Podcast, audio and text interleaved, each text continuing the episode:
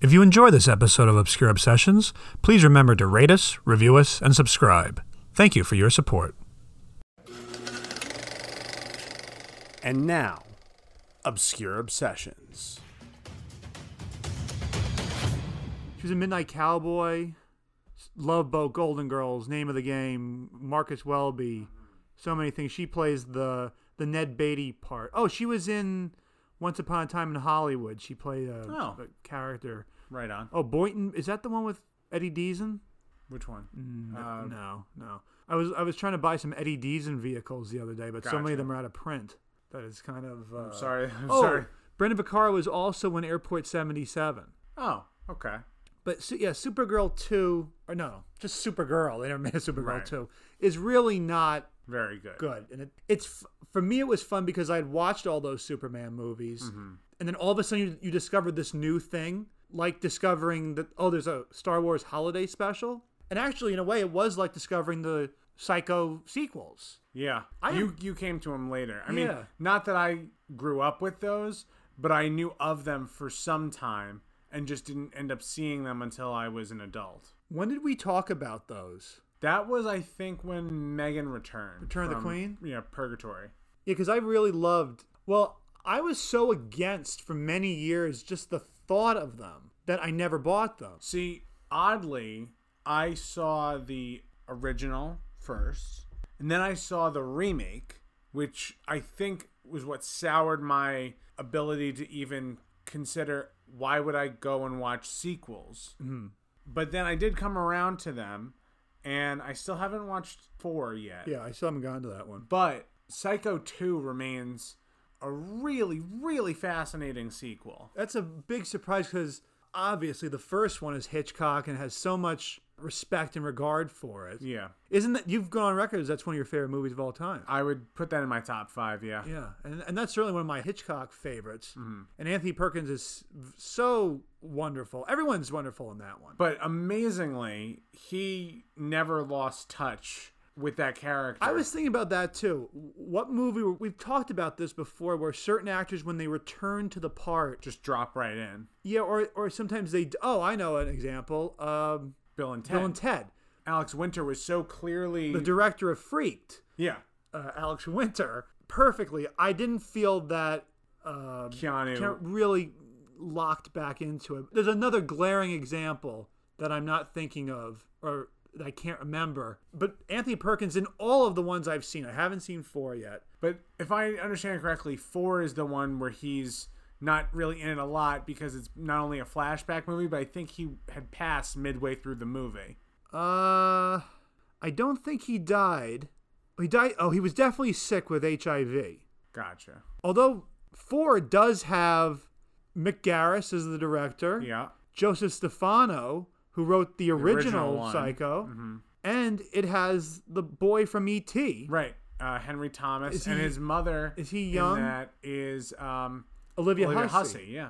So that one I, I got to get to. That one seems interesting. But I love Psycho 2 because that one has a really, really primo, absorbing mystery. Yeah, and I still maintain what I said in the previous episode, which is that I felt more creeped out in that movie because of the mystery of what's going on than I did in the first movie. I, I think most people, even if you're new to Psycho, know what the twist is before you go in. It's sort of like with Dr. Jekyll and Mr. Hyde. Right. In the book Dr. Jekyll and Mr. Hyde, you don't find out that they're the same person until the very last sentence. Okay. So anyone going into it has a totally different experience. And I would say that's probably true. I mean, maybe if you're five years old and you're Sure. watching Psycho for the first right, time. you were watching Mickey's Clubhouse and then you watch Psycho. and he is real. And it's a good cast of, char- of actors in that one. Definitely. And so, uh, who is it? Uh, You can't beat Meg Dennis Till- France. Dennis Franz, Meg Tilly, and the director Richard Franklin. I told you was a a, st- a literal student of Hitchcock. Mm-hmm. And oh, that's why I ultimately ended up watching them. because that was still during your Australia kick. part it was it was an offshoot, but I had heard Tarantino say that he preferred Psycho two to Over Psycho 1. over Psycho one, And I don't know that I necessarily agree with that. I, I don't, but, but that doesn't that's, that doesn't take anything away from the it doesn't have the, none of them have the exact artistry certainly Mm-hmm. of the Hitchcock one. they're sort of like different slices of pizza. You know, one is the original, so one might be the classic, but two maybe is a meat lover's pizza where you get a little extra, but it still feels similar to. And then the third one is the slice where you go to some really sleazy fast food 7-Eleven and it's that pizza that's under the the hot the lamp. hot lamp and Yeah. you're just really so hungry that you you don't taste care anything. how dirty and disgusting and trashy this pizza is. you're you going just- to eat it anyways. And you know it's not very good. You know it's trashy Uh-huh. and sleazy and grimy, but it's a guilty pleasure. yeah. And that's what Psycho 3 is. Psycho 3 was really interesting because, Well, we had started to watch it yeah. and I was tired or something. We, we only got to the part where the nun dies, I think. Uh-huh. and then we eventually watched it yesterday. But what did you? Th- it was surprising to you. You said I think it's interesting because I think it's noted pretty well that that was the one that Anthony Perkins actually took up the directing duties of. And I think that was like a case of we're desperate to make another psycho. We'll do anything he wants. And what he wanted to do was direct. It just seems interesting too with him at the helm. Not that it was badly directed or anything in that regard, but it definitely feels more grindhouse and it actually felt to me more like a product of seeing slashers that had become so overexposed in the 80s. Mm-hmm. It felt more akin to Jason Voorhees and the Michael Myers and the where they almost became exploitation movies in their later years. Yeah, and I think that's a good thing to note. It's definitely the exploitation grindhouse of The psycho psycho movies.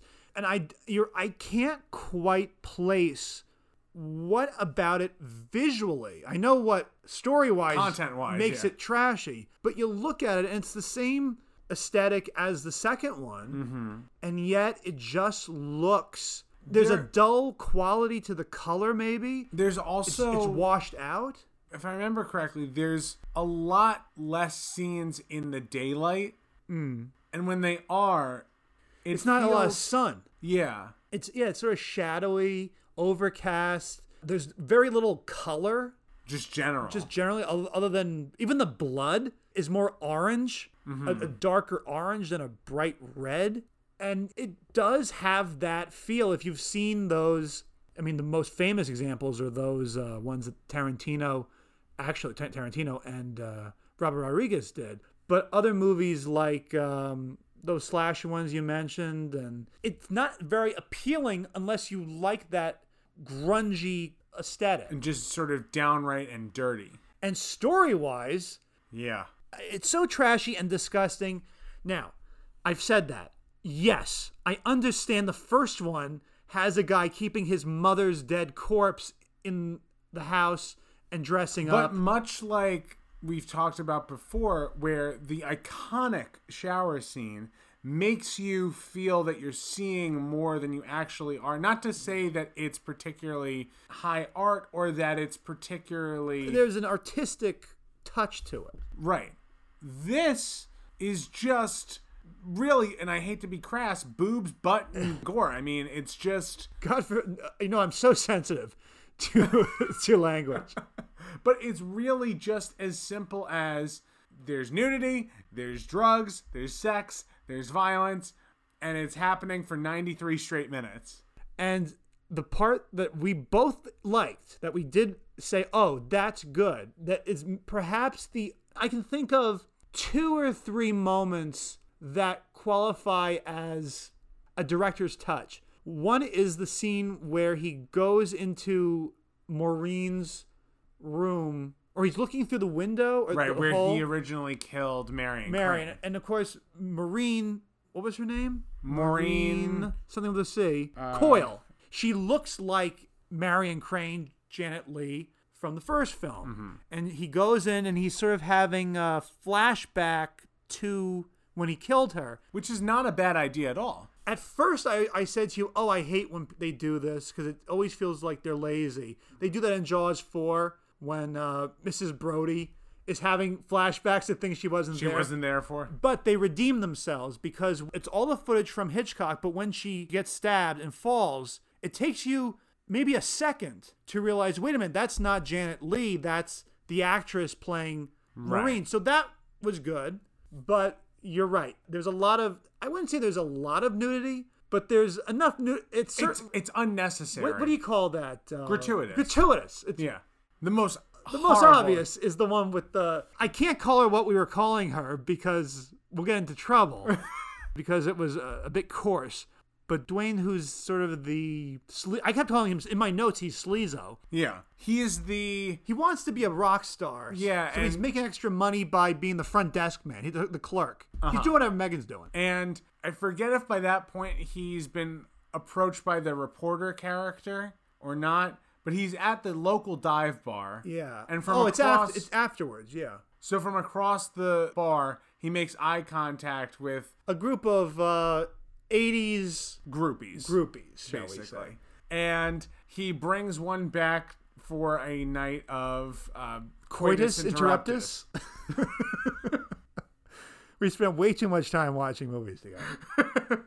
but the, even that scene, that whole sex scene, is so disgusting Yeah. because she's doing some sort of sleazy dance. Is that when he is shining the multicolored light? he on thinks he's her? William Wyler with the lighting. but he's also fully just in the nude He's himself. full on Sean Connery and Zardoz, you know, where he hasn't shaved. I don't. Oh, he's got two lamps, and he's almost doing like a spotlight adjusting her. And or, it's- uh, it's what's like- that guy? Roger Deakins.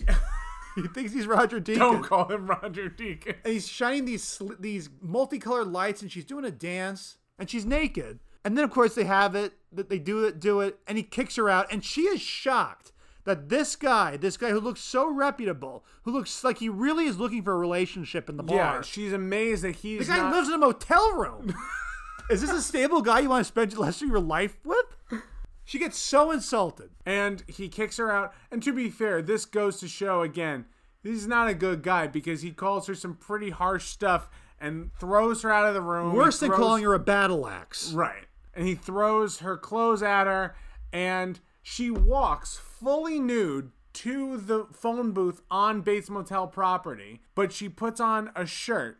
After she makes a phone call to someone or tries to make a phone call, she realizes her shirt is Oh inside no! out. I don't want to look unfashionable around here. I'm so, So she- unfashionable. so she takes her shirt off again, to turn it right side out, and then she's killed basically in the nude again. right? Because she hasn't fully put her jack her shirt on by the time she gets killed. Right. And I all and they were saying, okay, well, we need a little bit more nudity, so take your shirt off again and don't fully put it back on. Right. Why she didn't just walk bare ass to the? But this was maybe my favorite story logic moment in the whole movie. She's in the Phone booth. phone booth at the motel. and She gets stabbed through the glass. So Norman with the knife stabs her multiple times. The glass breaks and everything. There's blood all over The, the, next place. scene, Norman is polishing the glass on the. Do you have a spare phone booth? Or did he just replace that one sheet of glass that he broke, Which which I think more than one piece of glass. I think all the glass because she was really flailing. Yeah, and- Okay, I understand. Maybe you have glass, but you had it fitted already. These That's pieces- amazing I foresight. understand you're a very experienced murderer. Uh-huh. That you know how to slash people and get away with it. So maybe part of that training is okay. I have to have spare phone booth glass to just at have all- it ready all at any time. times. That's one of his necessaries. But the movie starts off, in, in a way, it's a good example of establishing your tone. Yeah. Right off the That's bat. a very good point because the introduction to Maureen. which is I guess would be our final girl. In horror movies they typically have a final girl. Uh, well, no.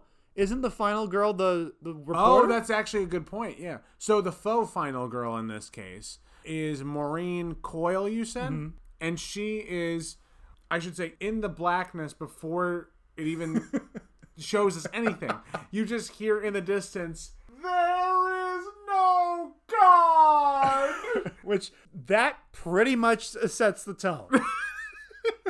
Because they're up in a bell tower.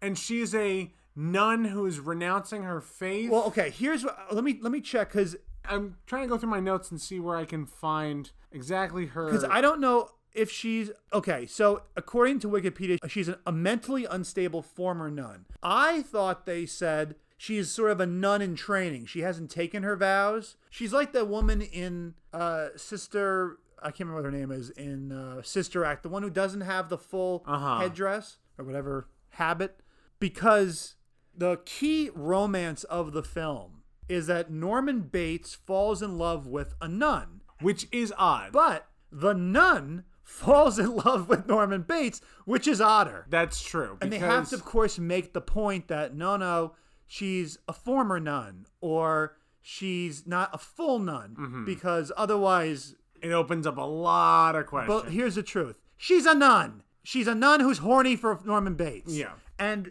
anything from that point on is trashy. It's very hard to have a movie where a nun is having sexual feelings and then there's also stabbing going on. Right. Well, on That top being of that, trashy. too, that the murderer, the main murderer of the series, is one that kills because of their sexual urges. And that, if I have to analyze anything from a story point of view, that's an interesting comment or take to have. The fact that Norman kills people because of his sexual guilt that was put into him by his mother, and that he, anytime he feels the urge to kill, or anytime he feels a sexual urge, he it leads to an urge to kill. to kill. And that Maureen was a nun, but she either renounced or didn't take her vows because she was experiencing sexual guilt.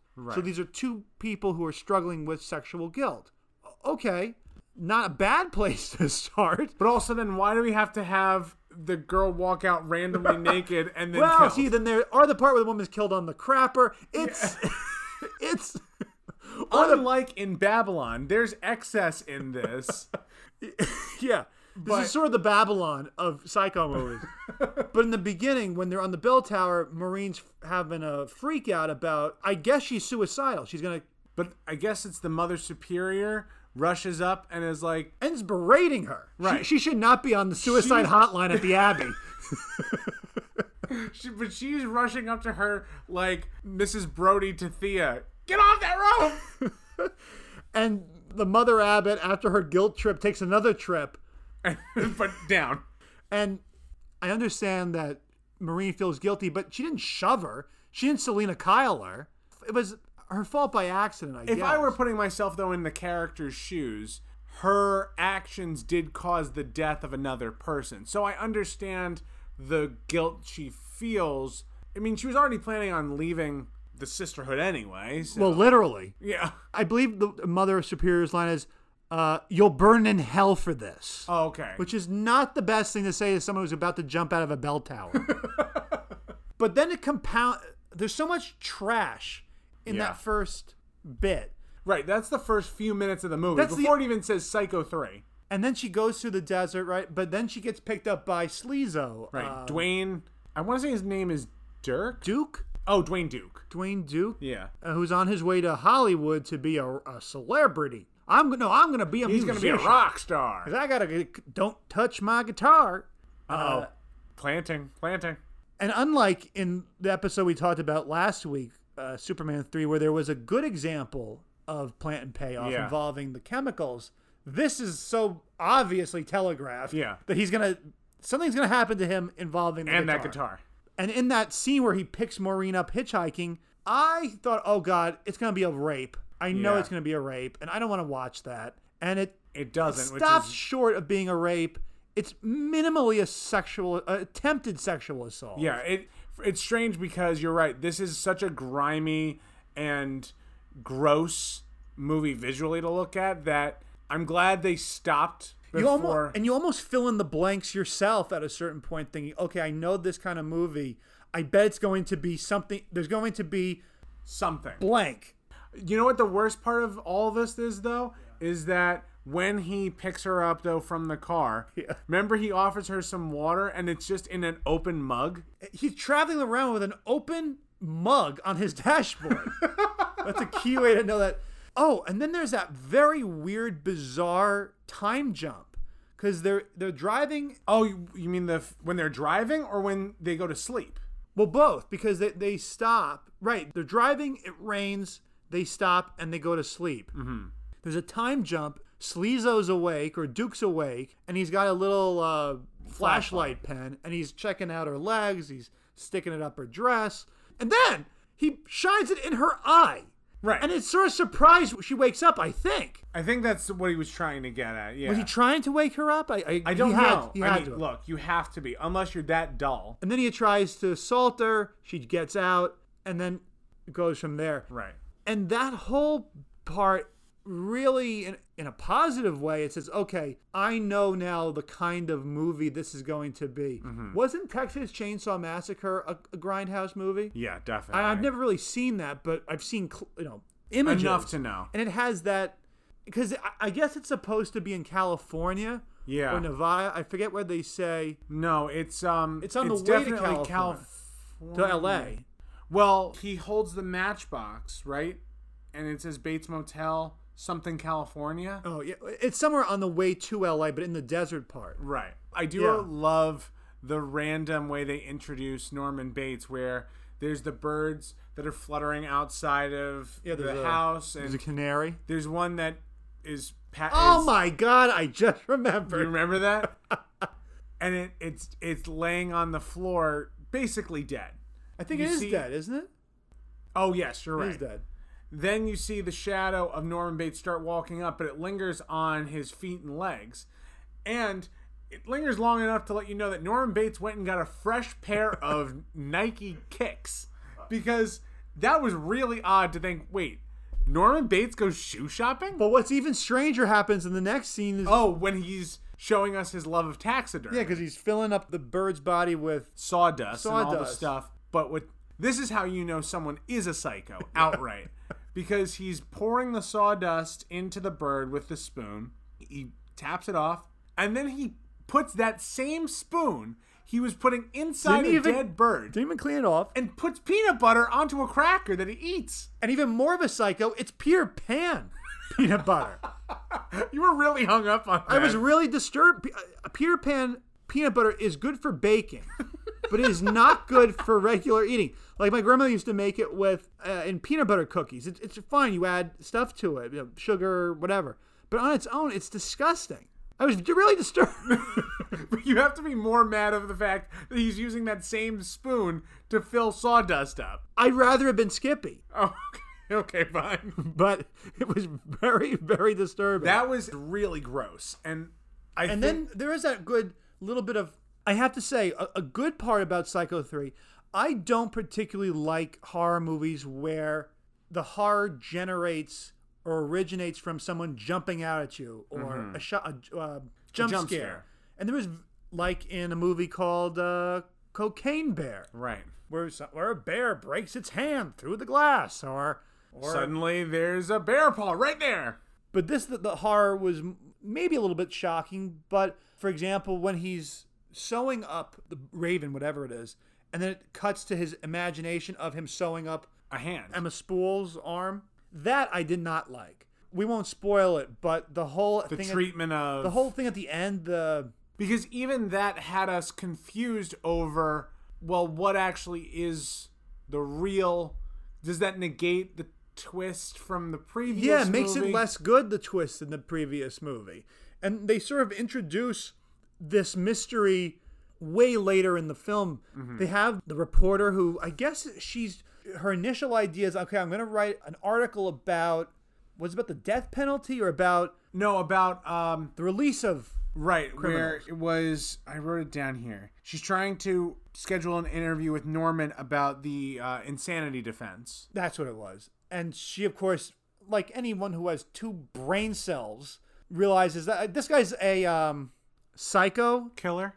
and she starts to try and figure out Norman and try to um, almost find something for there to be wrong with him, and then eventually stumbles on it. That didn't interest me in the least, and I, I didn't find that character particularly engaging. No. In fact, I wanted her to be killed. Right. She was really grating the more the movie went on. Yeah. But Mm-hmm. actually, to your point of the horror in this movie, I still think two did it better, but a lot of what creeped me out in Psycho 2 is when Norman is talking with Mother or where he thinks Mother is talking to him and but a lot of Mother is happening off screen Is audible. or you know is mostly just audio. In fact, in all the first two, you don't really see Mother, certainly in the first one, until that famous part. Mm-hmm. But in this one, this is actually the first time we see Norman and his mother in the same frame, which was okay. I mean, I thought it was a. I guess it's the next evolution. and Mother, by the way, is dead. She's a corpse. She's a mummified corpse. so she's ne- you're never actually seeing the mouth move or an- another person, Right, but you hear her voice come out. right? And they do that sort of, which they do in Twilight Zone episodes where there's an evil doll, where the doll has some, you see the shot of the doll, it cuts to the person, it cuts back to the doll, and the doll is moved. Mm-hmm. There's the shot where he looks at Mother, she's laying there, Oh, and, and then the she's hands. pointing, and then it cuts another scene, he's My talking, and she's sitting favorite- up. My favorite, genuinely really creepy visual, which I think was masterfully Hmm. done, is I forget who's standing outside of the house, but someone's standing outside of the Bates Motel looking up at the house, and lightning strikes Oh, um, uh, in the Maureen. distance. And remember, there's the shot. It lights up the whole outside of the house, but lingers a little bit outside of the window in Mother's bedroom, and you see the outline of the skeleton looking Sitting- back at. Yeah, you- you can kind of see that there's something wrong, But you you just don't know. You don't know for sure, and and that it's looking at her. yeah, that I thought was genuinely very good. That was that was excellent. And it's those smaller moments of making you feel ill at ease that you know I don't like slasher movies. It's the only genre I really am not into. Yeah. And this is probably the closest I get to a slasher movie. yeah, I'd say so. I mean, look, if you're a slasher fan, there is certainly uh, enough cuts and slashes to please you.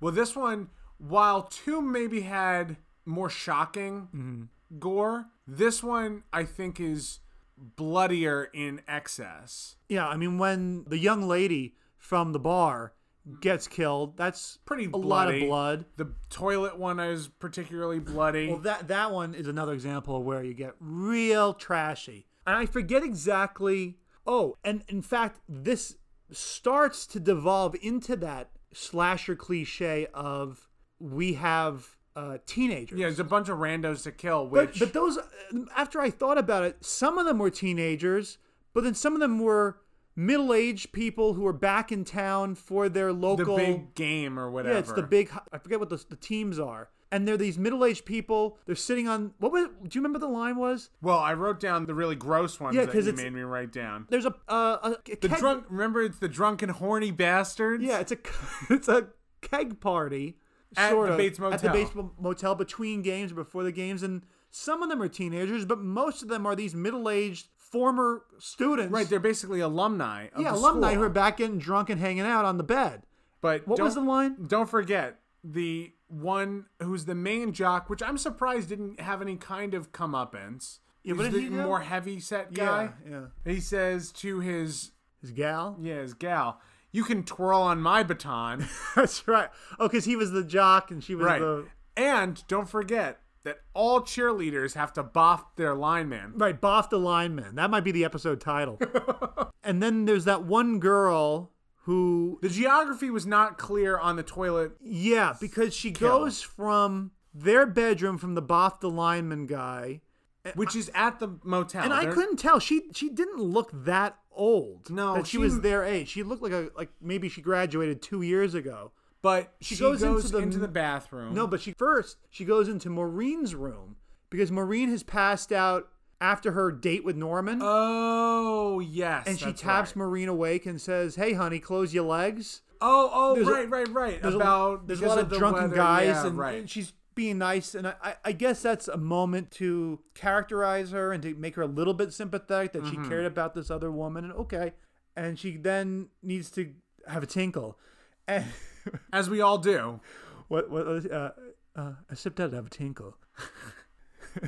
How can we not reference Michael Caine in this movie? Sure. In this episode, She goes into, the, I'm almost 90% sure she goes into the parlor room. Yeah, which I think that was where I was unclear because I was under the guise that she walked all the way up to the house to No, be no, held. no, definitely not. Because afterwards, he throws her body out of the uh, window. But she's she goes into the bathroom. She drops her her pants, Pants. her underwear, But we have to linger to see but make contact with and the that's sea. really gross because it's a disgusting toilet. Uh-huh. I don't want to see anyone tinkle. And she sits down and she, in a strange way, a good use of sound, which there was a few examples of because she sits That's down true. and she shrieks. And you're in this movie conditioned to think if someone shrieks, they're about to die. But she shrieks because she forgot to put the toilet seat down. lid, yeah, seat down. And then she s- gets up, sits down, and She gets her throat slashed. and then she's thrown out of the. Although it did have my favorite random use of the hand stabbing something, where after she's sliced at one point, then there's a shot of the hand stabbing the roll of toilet paper. That was gets all bizarre. bloody. Why are you stabbing the toilet paper? There's a shortage, don't you know? Norma must have really bad aim in her old age. But also that I did think lead to again it is on the grimy side when Norman discovers that mother has killed this girl in the Yeah. toilet.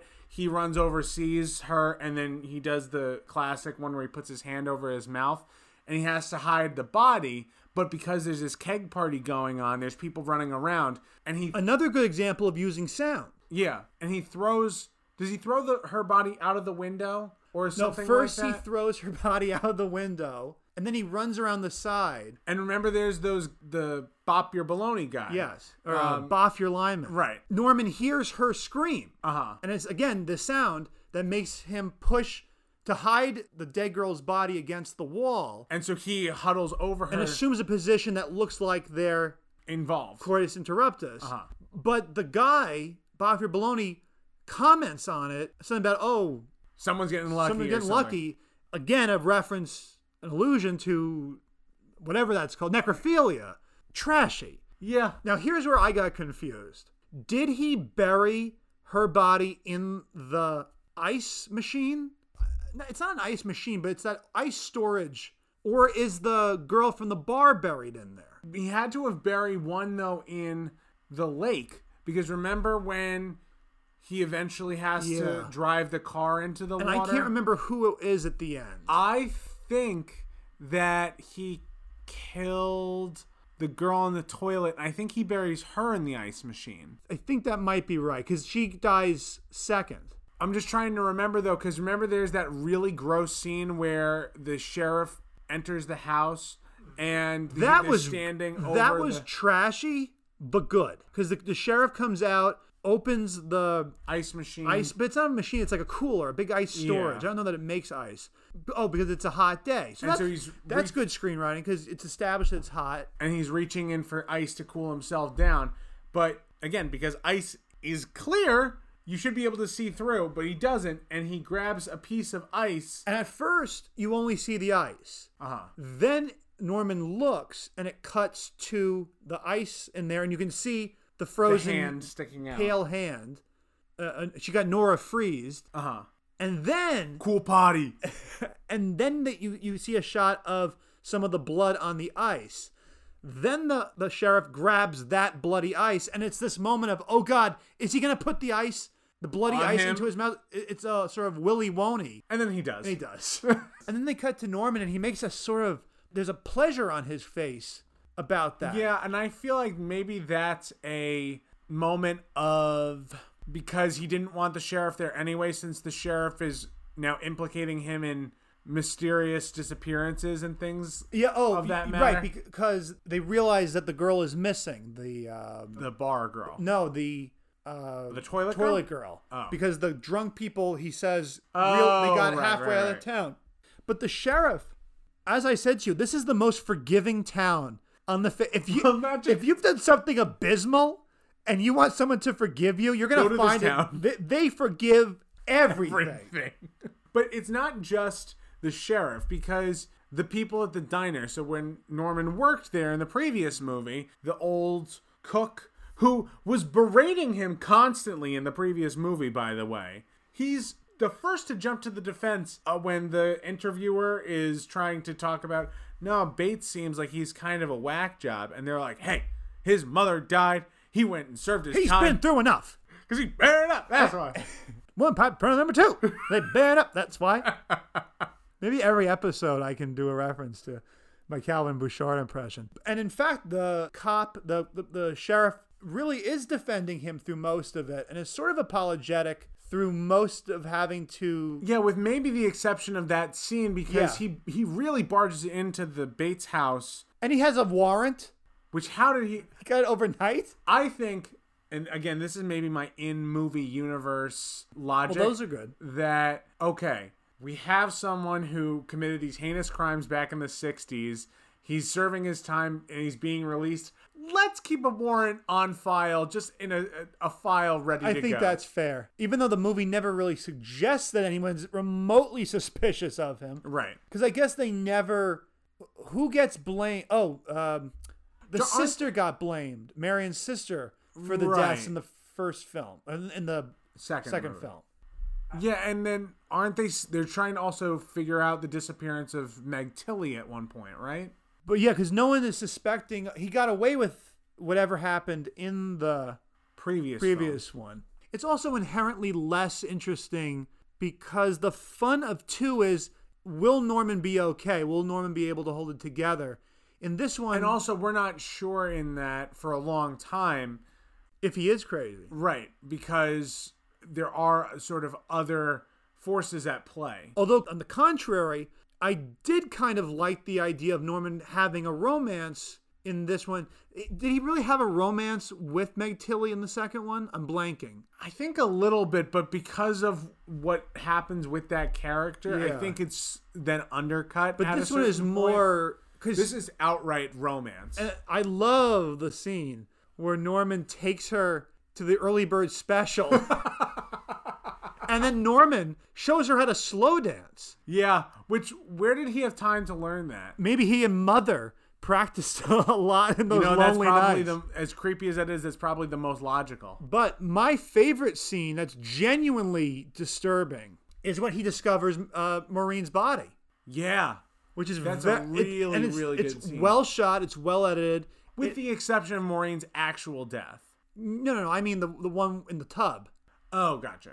where it feels really uh, shocking because she's in the tub and Norman. You, you see the knife. You see mother with quotation marks enter, and she looks like she's dead in the tub. And you assume, oh, mother's killed her. But she's actually committed suicide. Yeah, or her, her- attempted. Her, suicide. arms rise out of the water, and as it rises out of the water, you see her slit wrists, which splurge blood. blood. You see that the water is actually filled with blood, and it's disturbing. Obviously, someone's cut their wrists. There's blood. It's also a gross. A bathroom. gross, disgusting.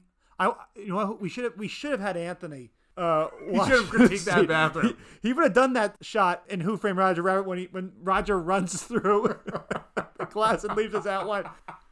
It's disturbing on that part. But then what goes even crazier Further, is the again because Maureen is a, a former nun, who's uh, now experiencing not only sexual guilt but religious guilt. right? She is hallucinating in the fact that she's got this huge amount of blood loss. That mother is the Virgin Mary. and that the knife, The knife that is supposed to kill her is actually a crucifix. the holy crucifix, Did you know Jesus was a Jew? and that sets up this whole bizarre. I don't. Th- there's certainly no overt religious iconography in the other ones. Maybe they're implied because of of Mother's Puritanism, perhaps. Maybe, yeah. But this, i- you this don't is get more not- overt. The fact that this, you think that this famous murderer is the Virgin Mary. Well, and also it's a weird angle to take because the first one is a fairly straightforward, and actually the second one are both fairly straightforward m- mysteries and murder mysteries, nonetheless. It's an odd thing to inject religious guilt into this. I mean, I, I like the idea of the parallels of their sexual guilt. And if it was handed in a more tasteful way, then That's a good perhaps point. it would be less off so putting. maybe if they had Richard Franklin or a, dir- another director who kind of had a background in making, I hate to say high concept horror, but it, it could have been handled maybe a little bit more carefully. If you had, if you removed the slashing and the body dumping and the dead mother stuff, it would be an interesting movie, and- and you could win an Academy Award. It'd be Oscar bait. A lonely man has sexual guilt, and a former nun has sexual Yeah, that's guilt. true. Will they hold true to their beliefs, or will they fall in love? Right, this just takes it in a horror angle. and nothing wrong with that. I don't know that it works in a tasteful way No. or but I enjoyed it yeah. uh, for what it is and then keeps going further where she falls in love with Norman, they go on dates. There's that really uncomfortable scene right before the girl is killed where she and Norman are on the bed Uh, right, and they start to do the nasty. they do. I, I was actually thinking of the scene in uh, Muppet Treasure Island where Piggy and Kermit are kissing, and the pirates are watching, and they start mocking, "Ooh, Kissy smoochie," kissy. because obviously he's kissing a nun. I realize she's a former nun, Right, and she's kissing a psycho. right. So it's disgusting on A lot of- many conflicting levels. And then he goes home. Then she falls asleep, and then the girl comes and wakes her up. And I love that you know she goes up to his house, and it, I hadn't thought about it until this just this moment. But there, it's sort of a reverse Romeo and Juliet thing. Remember, there's that famous balcony Oh, scene where Romeo is talking to Juliet up in the balcony window. Right. In this, it's. She's on the ground talking up to Norman in the second floor. oh, Are you Norman, there, Norman? let me in. And he goes, No! Oh, well, I totally forgot that Mother isn't fully responsible for Maureen's demise in this. yeah. Is that weird? It kind of is, though, because Mother's off screen. Again, a use of sound to be scary. You hear the voice, Norman reacts Mm-hmm. in a frightened way. I think of the first time Norman comes home in Psycho 2. He's back in the house by himself again. He goes upstairs and he looks at the phone, and then he's hearing Mother, and Mother's voice is getting increasingly louder and louder as it gets closer to the door. That really scared me. This was so jarring because it's a almost romantic moment where you think Norman might be finally beating his demons Might have a happy ending. and then suddenly mother cuts in and it's really jolting and it, it's emblematic of martin balsam's death not handled great in no, this because it- obviously they're. I almost feel like they purposefully regressed their filmmaking to make it resemble how regressed and how limited it was for Hitchcock to do that very famous scene of Martin Balsam falling down. And then she gets stabbed, a little bit of a spoiler, but hey, by the cherub statue. one. right And- which is again a little on the nose Still on the- I guess they had to kill her, but they didn't want it to have Norman kill her yeah and in a way it's the only way for mother to, inadvertently be the one to kill her without right it and being she Norman doesn't killing her. actually now i'm putting it together she doesn't actually meet mother really i mean technically she does They- because she hallucinates her as the virgin mary And the reporter does eventually tell her it's off screen. Remember, she takes Maureen by the arm and goes, "Honey, someone's got to tell you what's going on around here." Mm-hmm. But she's in love with Norman, and she tells the priest she's in love, and she doesn't care about it. Right, and she that's goes true. back to him. That was another scene, the first scene with the priest, where I was certain something disgusting was going to happen. I Yeah. thought the priest was going to assault her. Well, and his performance was being done and led in a way where I was like, I don't trust you. There's a terrible scene in Tyler Perry's Meet the Browns where Keisha Knight, where Keisha Knight Pulliam. See how I connected Psycho Three I love it. is a former is, is a recovering prostitute. Okay. and Recovering and, prostitute. and Viola Davis actually is her social worker. No. I'm pretty sure sure it's Viola Davis takes her to uh, a social worker, another social or a employment office where the guy is going to uh, help her find a job. Gotcha. But uh, he wants to her. She's got to help him. oh God. and then Viola Davis, maybe it's eh, not Viola Davis, comes barging in and oh, not not meet the Browns. Excuse me. I got my Tyler Perry movies mixed up. Oh, I, wa- I darn. was referring to Medea Goes to Jail. Oh, of course. But that's again, the movie is so disgusting that you start to imagine more disgusting things. Unlike in Babylon, where more disgusting things Start in the first 10 seconds. and continue, it wasn't quite so disgusting. The other part that I kind of liked involving sound, which I was very cued into, is when Duke, Dwayne, Dwayne Duke, gets killed, obviously with his instrument right. A cook dies in his own oven. and they they have it. It's this weird contrast with a Woody Woodpecker cartoon. That was odd, and I don't know why that was needed. Maybe because it's memorable. I remember it. I remember someone was killed involving Woody Woody Woodpecker. Woodpecker in the background. Maybe the guitar is wood. So, I don't know. I might be Woodpecker. drawing some thin parallels but there. I thought that was an, an interesting. I don't know if it was a, a successful choice. Yeah. But pairing a cartoon in the background while someone's being killed in the although he's not fully killed, so it's not a full on spoiler.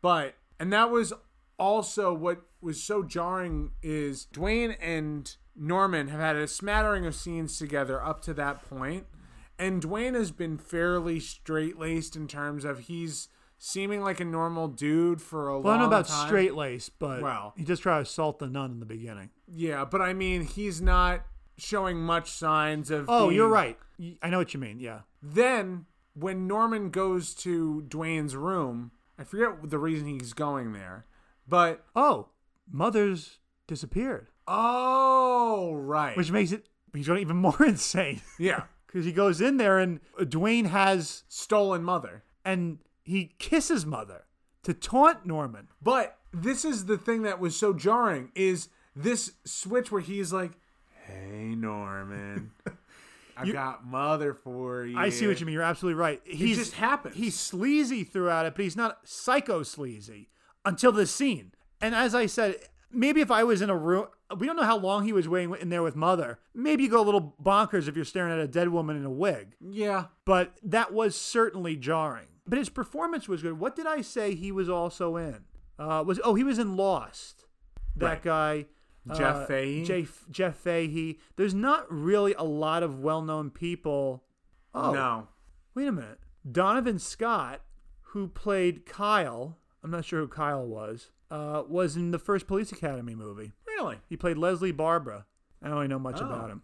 But I have to say, having watched, I don't particularly like the ending, which really unnecessarily complicated the It psycho made- mythos. it also made things just hard to follow. I don't understand the inclusion of it because it also negated what was a great twist in the second movie. especially since it was told to us while she was screaming and panicked. Right, and we only, I mean, you and I only kind of came to a conclusion of what did it mean after the movie was over. We turned it off. So that means if you're watching the movie, you're trying to figure it out. There's so much bombastic noise and things happening that it's impossible to ingest. I also thought the actress Diana Scarwood looked like uh, Princess Diana Oh, is that the one with that who- with that hair. Well, no, she's the she's Maureen. She's Maureen, right? And that was also jarring. I can't say that I hated the movie. It was fun. It had good scares. It had good kills. And we It haven't so really. far goes in terms of it's like a one, two, three, and three is where three should remain. and we really haven't mentioned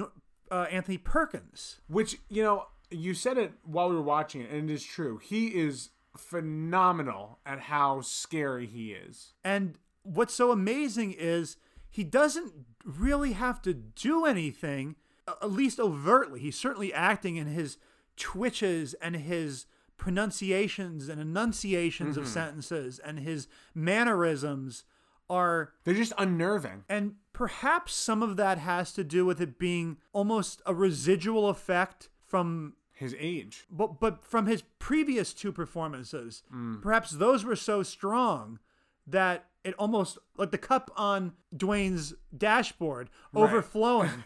Perhaps his performance was so strong that it overflows that you just see him. And in fact, that's what he had to deal with in, his, his career, career, right? Is he'd appear in a movie and people would say, oh, "I'm scared." You could not have him in a comedy. It would Right. be very difficult. You would see He'd have him to do a lot of work Y- to. or he'd have to be in a beard or something. Yeah. You'd have to go a full uh, Lon Chaney Senior and put on makeup or Daniel Day Lewis and really transform. Yeah.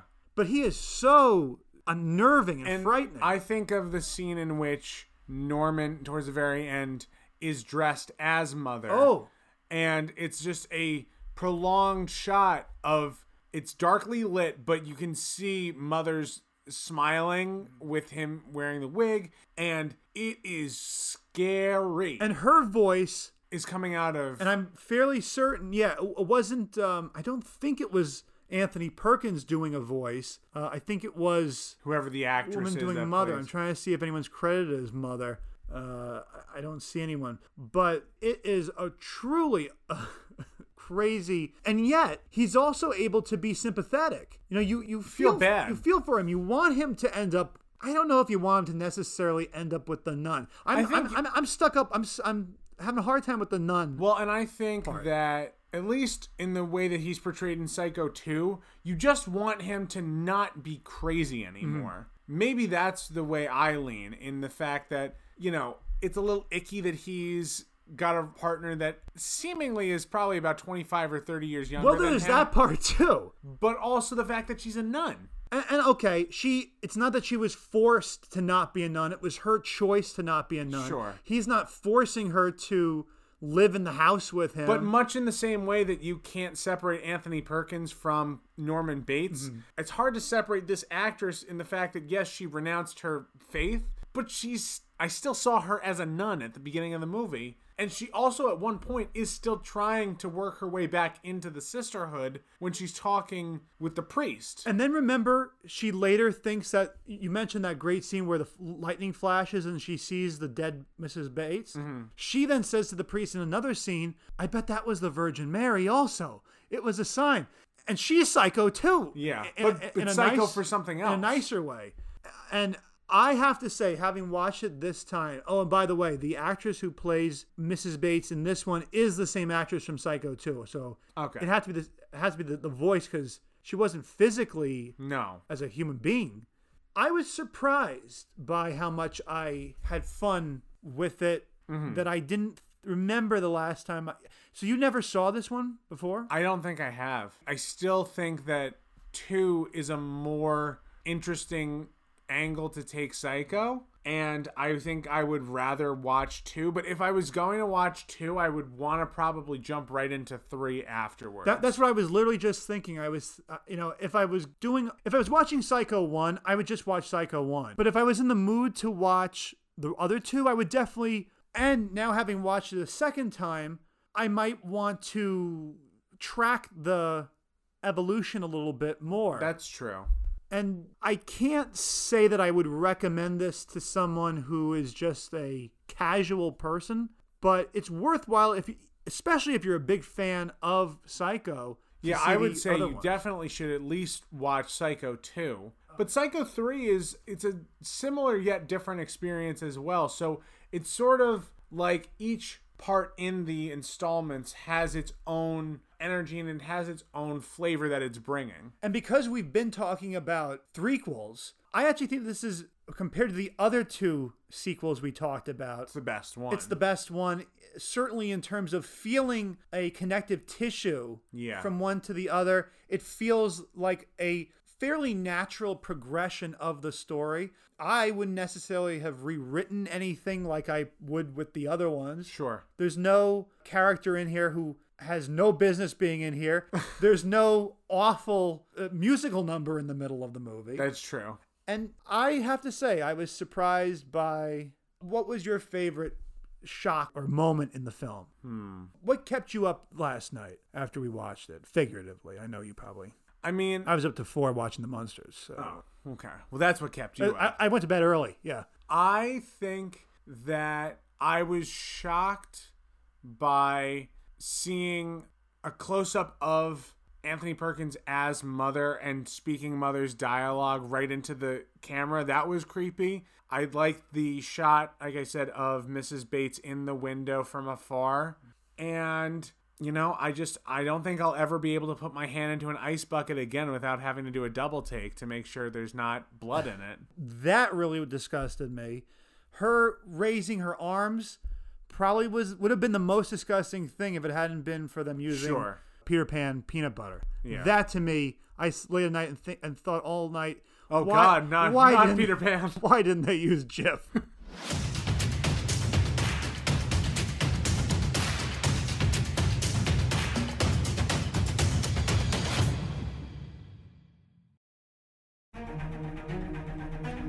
Obscure Obsessions 3 is directed and produced by Taylor and Nick Zaccario and is a co production with Tan Productions. Special thanks to Anchor for podcast distribution and to Twin Musicom and Walpurnian Music for providing the score. Be sure to follow us on Facebook, Instagram, and Twitter for episode details, previews, and more. And check out our blog at obscureobsessionsblog.blogspot.com for movie recommendations, lists, reviews, and articles. We thank you for your continued support.